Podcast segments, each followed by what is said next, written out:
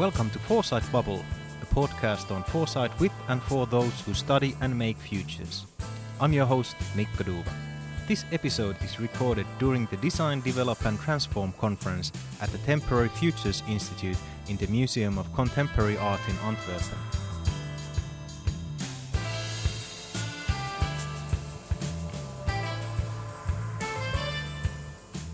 I'm joined here by two maestros of postnormal times.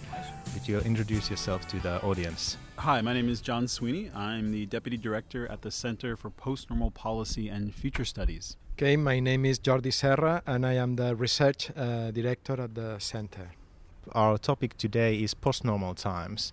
So let's start by definitions. What do you mean by postnormal times and where does it come from? Mostly we are referring to a transitional period we are uh, living right now. This idea that we are navigating a moment in which some of the structures that were predominant and in place throughout most of the 20th century are beginning to collapse and beginning to, to tremble. The new uh, replacements are not fully in place. Therefore, we're living a period with great uncertainty sometimes we are not fully capable of understanding what is going on. So that would be a starting definition of post-normal times. And it comes from an original work by Jerome Ravetz, which is a British mathematician, that he coined the concept of mm, postnormal science because he was uh, looking for something that could go beyond normal science.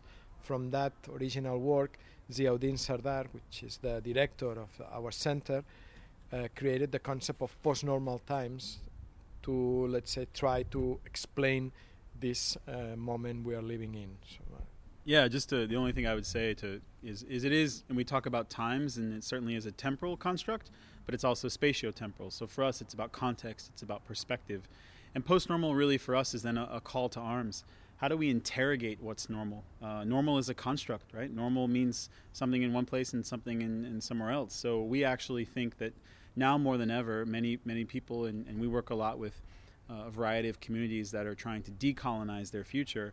Uh, are finding that normal isn't making sense. Sometimes practices that have been around for generations, centuries, millennia are, aren't, aren't viable. And, and certainly at a global scale, we know because of climate change and technological advancement and even you know what we're seeing happening politically with different forms of populism that uh, ultimately a lot of practices and norms are, are breaking down. So for us it, it is it's a diagnosis but it's also a prognosis because we we know that we imagine uh, the future and we're inundated by images of the future in different you know kinds of contexts right in the present. So if the present is post-normal and we're having these radical changes happening here and now that really is having a dramatic impact on what what is not only possible but what we find preferable for the future. So we want it really to be more of a, an opportunity to have a conversation, and, and we really see ourselves, you know, as nested within futures. Uh, future studies, but we also want to be able to push the borders and the boundaries of futures as a as a practice and as a discipline. You've also managed to distill the, the concept of post-normal times to a couple of uh, C's. Yeah, so we love everything in threes. Uh, it, I'm not sure it was intentional, but maybe maybe it wasn't exactly a happenstance as well. So at the core of post-normal times are, are, are the three C's, and I'll start with uh, contradictions. So we certainly live in a world with a variety of contradictions, and we talk about uh, living in a world where you know the lifespan globally has reached new heights, and and certainly uh, depending upon where you live, you live in a, in a world of, of opulence and, and, opportunity. We also know that inequality is, is, is at an all time high in, in, ways it's never been, right? That the kind of you know difference between the haves and the have nots is, is, is so dramatic now, it would make the pharaohs of old blush, right? So contradictions are, are really a constitutive, foundational part of, of what is making a process or a system move to, towards post normalcy. And a lot of that has to do with complexity, right? The world is a pretty complex place, and, and complexity is all about relationships and inputs and outputs and feedback loops and, and systems. And so for us, it's a way of, of getting people to think about uh, the contradictions that are around us that are producing complexity, but also the, the contradictions that can be uh, you know produced by complexity. And, and I'll let Jordi do the, the third C. It's his favorite C. Well, not really, but the, the third C is chaos chaos in the sense that sometimes some systems experience small variations in the initial stages that lead to dramatic, huge effects at the end. The most famous example would be the butterfly effect. That the butterfly flaps his wings in uh, Amazonia and then a hurricane opens up in Beijing. This uh, time, these post-normal times, we see chaotic effects events happening more often. Many times we expect things to have a certain impact, and we get very shocked when the impact is a lot bigger. And sometimes we have to deal with uh, uh, happenings, with events, with phenomena that are not really directed or coordinated, and then we have a hard time trying to deal with them. So, if you have a system that is complex and shows some sort of chaotic behavior, it's what John said. Uh, contradictions are almost unavoidable. But the problem is that the more we find ourselves capable to live in contradictions, the less we are capable to deal with complexity and, and, and, chaotic. So we have a president that says that in the name of human rights, he has changed legislation towards Cuba. Uh, we have another country that, in the name of democracy, is forbidding a referendum. And we have a, a country that, in the name of preserving Euro- Europe, is forbidding uh, immigration. These are deeply contradictory uh, things, and we uh, seem to feel every time more comfortable with them, and that's probably a bad sign. Yeah, and the only uh, to add on to what Jordi said, and I think he raised really important points about the kinds of connections between these three C's. Is you know we're not saying we invented complexity, right? It's been around for a really long time. We didn't invent contradictions, obviously, or chaos. But the post-normal is about can we think about these things together in ways that are productive and creative, right? If we're asking the relationships uh, between these phenomena, these driving forces, if you will, uh, and how they converge, and that's really when we start to see the post-normal emerge as a as something that is in some places unique, but in other places maybe maybe it's really familiar, right? So it is about a, it's a, it's about a way of challenging our thinking, uh, and we found it to, to be helpful for people. Yeah. Yeah, this is what I also wa- wanted to ask ask about because it's uh, at at first when you when you uh, look at it, it's post normal and chaos and contradiction. It's it's kind of a bleak picture of, of, of, futures. But you're, you're saying that, that it's it's also kind of empowering and and and is is required uh, to to kind of um, empower people to think about uh, futures in a way that that uh, that then makes uh, makes a difference. There's nothing wrong or scary with complexity. It has been all around for millennia. The problem is our brain likes to make things as simple as possible. And many times in the process of trying to make things more simple, we miss important bits and parts of the things we are looking at. Chaos has also been here for all along. The, the weather, uh, climate has always been chaotic. But somehow, for things that we can get into it later, we seem to be more and more into chaotic events. But chaos, many times, it's also an opportunity because it means that uh, an old system may go out and that will open up opportunities for new systems to emerge. So if you are, let's say, in the in the side aligned with the old system, you may feel bad about it. But if you are hoping for a chance to get a better uh, future or better opportunity, chaos may be very uh, welcome. And contradictions can be a very powerful tool to improve, uh, to assess your ignorance and to improve your knowledge. Because if nobody contradicts you, you may be a total fool all of your life and you will never get to know it. It's many times through contradictions that we really get to learn and to move on. Yeah, and I would, I would, the only thing I would add there is we, like Joey was saying, we do want it to be challenging. We do want it to be this something that you have to struggle with. But I think on the end of that is where you really have an open and, and can really have, a, I think, a refreshing conversation about then what's really important to us. So actually, you know, we talk about not not managing complexity. We don't think you can do that. But how do you navigate, you know, complexity, right? How do you uh, engage with the contradictions? How do you find ways of of dealing with and confronting the chaos and and so you know chaos is about an opening right something else is ending and something new is beginning and and there's a sort of hawaii lineage a, a term and joey and i are both you know products of that that program and and we we often rely on a lot of these ideas but the idea of like a surfing tsunami right that's the kind of mentality that we think is is really important and we think is also related to to post-normal times, right? To have that kind of uh, capacity, that kind of foresight. Um, and so for us, again, values are really at the forefront of it. So actually, it, it is sort of this Nietzschean moment where you stare into the abyss and the abyss stares back into you. Uh, but that's a good thing, right? We need more of that. We need less of this kind of, well, all right, here's our drivers of uncertainty and here's our, you know, scenarios. Like we, need, we really need to be confronted by, I think, the, the, the radical possibilities for what lie ahead and to, and to start to take them seriously in ways that, uh, of course, we, you know, we talk about things, but actually then uh, try to move the goalposts a bit, right? Try to actually initiate change. And, and so we're really trying to work at the community level, but also trying to, to have an influence on the field so futurists can take these on and, and to use this and just have another tool in the toolbox. Uh, speaking of tools and, and navigating complexity, there's uh, you also, well, I, I, guess it's the next set of trees. You have the menagerie of, of uh, post-normal times. Can you tell us what animals lie in, in that, that zoo? Okay, the, the menagerie is first of all a way to improve our capacity to grasp what may happen. So, all the members of the center come from future studies. So, at some point, we realized that sometimes we were failing, that we were not anticipating correctly, or, or sometimes we were making big mistakes. So, why is it that sometimes we fail so much? at see what may happen. And then is where we realize that we need something else. And the menagerie is that.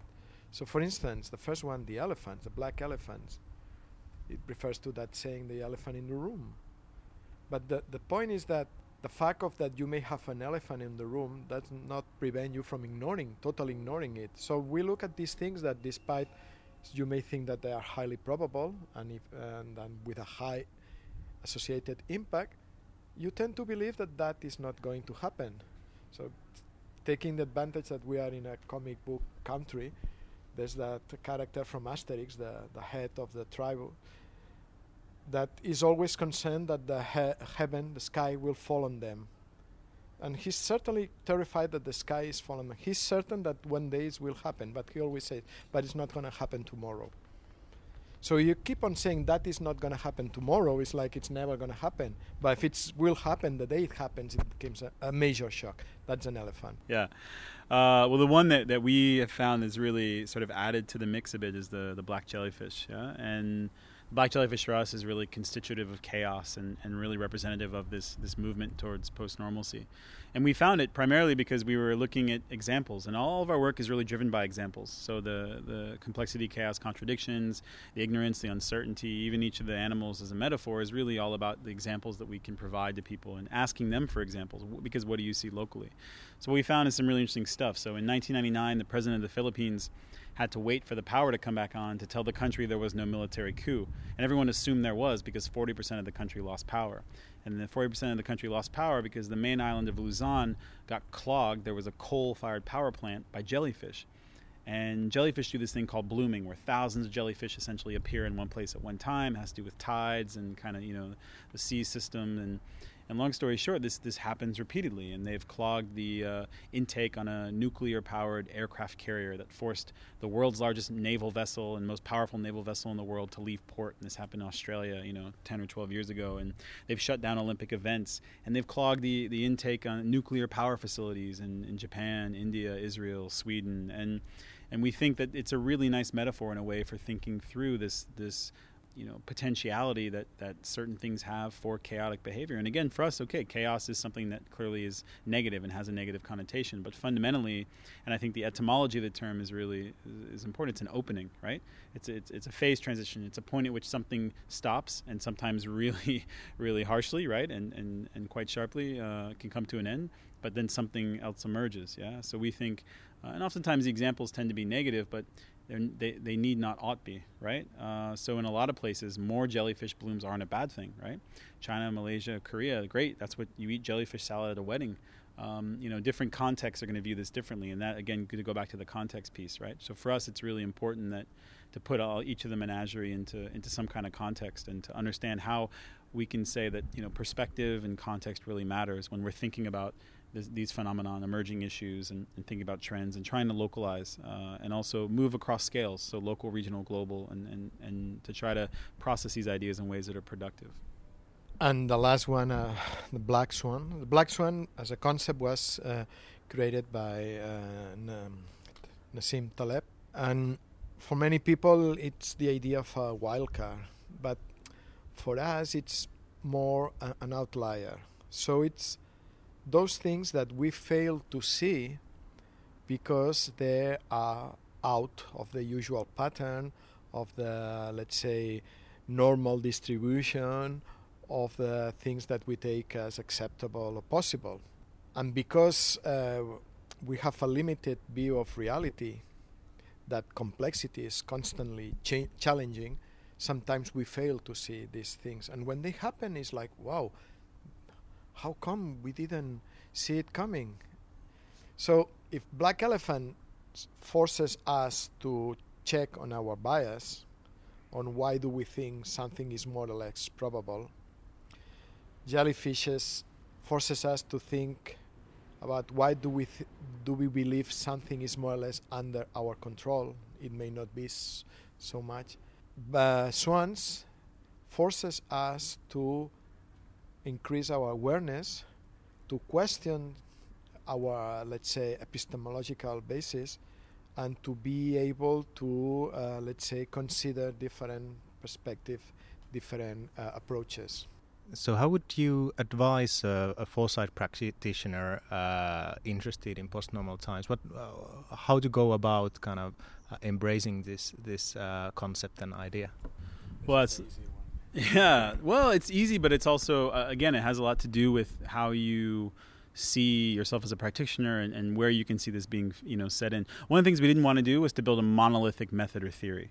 So actually, what we've what we've found is that is it works quite well as a sort of hybrid mashup in many instances. So for example, you know we've we've had people come back and say, I read the paper, I used this with a particular client, right, or I use this for a particular you know a process or an approach, right and and some people have said, oh, you know, I really like the three ignorances and the uncertainties, but the menagerie didn't quite work, right? So, last thing we want to th- think is is we've we've built something that fundamentally has to be used in this kind of way, and we were just talking about this, right? Sometimes students struggle with it because it is really open. It is really about what do you think? What do you how do you bring to this? We've given you some parts and pieces like like Lego, right? But we haven't given you the instructions on what to build, right? So just by the pieces we've given you, we've limited what you can and cannot build. But the whole point is to to try to build something unique, and that is from your perspective using these, right? So we want to see it as something that can be in the future's toolkit. Uh, I've seen it. I've seen it be interestingly applied in, in a variety of contexts. So I did a project with uh, the Ministry of Defense in the UK, and I didn't bring it up while I was working on this because I was wearing my other hat as like a, uh, a, consultant. They had read the paper and said, "Can we use this?" I said, "Okay, well, I, I know it really well, so I'll help you use it, and let's try to use it well." And they use it as a frame for kind of talking about emerging issues, and, and they were using the term wildcards previously. And again, I say previously because uh, I think after that they realized that maybe that wasn't the right term. So that was a really interesting project because I think ultimately it, it challenged them and how they thought about framing of issues and how they kind of brought it in. Uh, and then I've seen other people kind of take to it, and, and so we've used it a little bit. We had an event with uh, the Red Cross, Red Crescent societies, and they found it, I think, really challenging to use the three tomorrows as a, as a scenario modeling method but they really love the menagerie, right? And I think it, again, different groups respond in different ways. Um, we do want ultimately want to see our work uh, being an asset to futurists, um, but we also are really open to say, okay, how do we make it better, right? How do we find ways of, of strengthening and enhancing it? That was an easy question, but I, I feel like you've got another answer. well, let me just uh, start by connecting with the final part. For instance, I, am currently involved in a TV show in, in Catalonia and they accepted to use this uh, post-normal approach. So uh, I, end up every show with three scenarios that are extended present, familiar future, and thought future. And I thought it would be a lot harder at the beginning, but it turns out that it, there are ways to, let's say, uh, become more fluid using them. But I think that there must be a, a more practical answer to the original question. If anybody wants to get started in post-normal times, there's a website which is uh, postnormal times with a dot between the M and the E, so it's postnormal team.es, where you can get lots of stuff and you can, uh, let's say, start dealing with these concepts. And we just publish a book, The Postnormal Reader, and hopefully it's going to be available somehow on internet soon. And that probably it's it's it's a way to start because both places we try to collect mm, a lot of, uh, let's say, initial preliminary work. We also try to be fair with some of the criticisms we receive. Actually, we welcome them because they help us to improve. And we certainly welcome, uh, let's say, inputs, feedback, and uh, all sorts of ideas from people all, all over the world because this is really an open project. We we are not, uh, let's say, well, John said we don't want to be a monolithic uh, theory, that's for sure, but we also believe that it has to be up to many other people to make it work, if it has to work. As a final question, is a more kind of general one. Uh, what do you think is, is currently missing in the futures field, or wh- what should be emphasized more, or wh- where do you want to take uh, foresight and, and, and future studies? Ah, this is the easy question. All right. yeah, let me take a first stab. Well, I, you know what I've really found refreshing, and, and I think we're at an event that speaks to my hope for futures, uh, right? So this conference, design, develop, transform, and bringing in different people from different contexts. So people coming from a design background, people coming from working in development sector, and, and I think, and you've got lots of futurists here as well. Uh, and when I walked in the room, and I, I, was part of the committee to help organize, and, and certainly one of the exhibitors at the museum, uh, and our, our pieces there, right? And I was glad that I saw so many familiar faces, but also really glad that I didn't. I was glad that I saw different people, right, and drawing people in. And this is sort of the, I guess not the end, but sort of the, the closing of the summer of futures, right?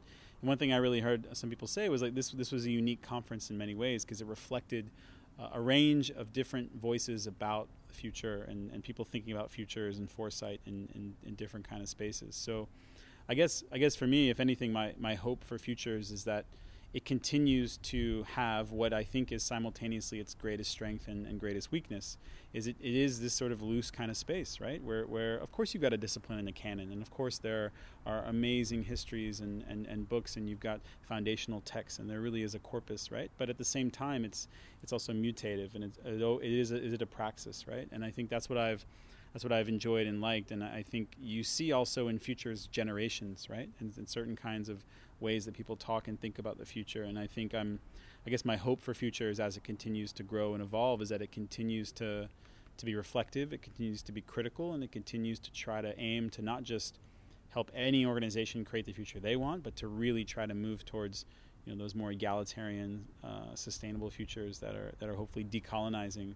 Uh, so we're not having the conversations like we talked about about a water crisis here or you know climate change you know disaster there, but that we're actually moving moving towards a, an overall better future. But that need not be driven by futurists, right? That we can facilitate processes, but not not be the ones with with the actual visions. Yeah. Well, let me just add that the reason why the the, the let's say the core team at the center, Zia, John, and me started working in this post-normal times th- theory field, it's because we were missing something in futures. So for us, post-normal times has done the trick, but that may not be the answer for other people. I think that as long as we manage to remain re- reasonably critical about discipline, we should be all right. Uh, because at the end of the day, what we do is very fluid. We try to grasp something that may happen, and many times by doing that, we expect not to happen.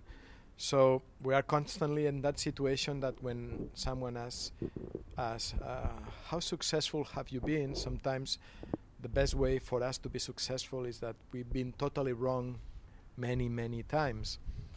So that's something that I don't think we will be able to totally overcome but it's also true that lately we were really having problems to anticipate certain things. In this regard, for us, post-normal time has been helpful. Maybe not for other people, because in this same meeting, some people have, I guess, also to John, have approached me and they have contested or object parts of our theory. We haven't been that much big disagreements, but the point is that the way it's a t- it's a topic, but that idea that the future it isn't what it ain't ain't what it used to be. So that's I think it's in at some level it's basically correct. And if we pretend to do future the same way we did many years ago, we will be very wrong. be it post-normal times or any other thing, well, we that remains to be seen, I guess. All right, with this call for openness and continuous evolution, I think it's a good place to uh, stop. And I thank you for your time and, and uh, thank you for your visit to Foresight Bubble. Thanks. Thank you. Okay, thank you.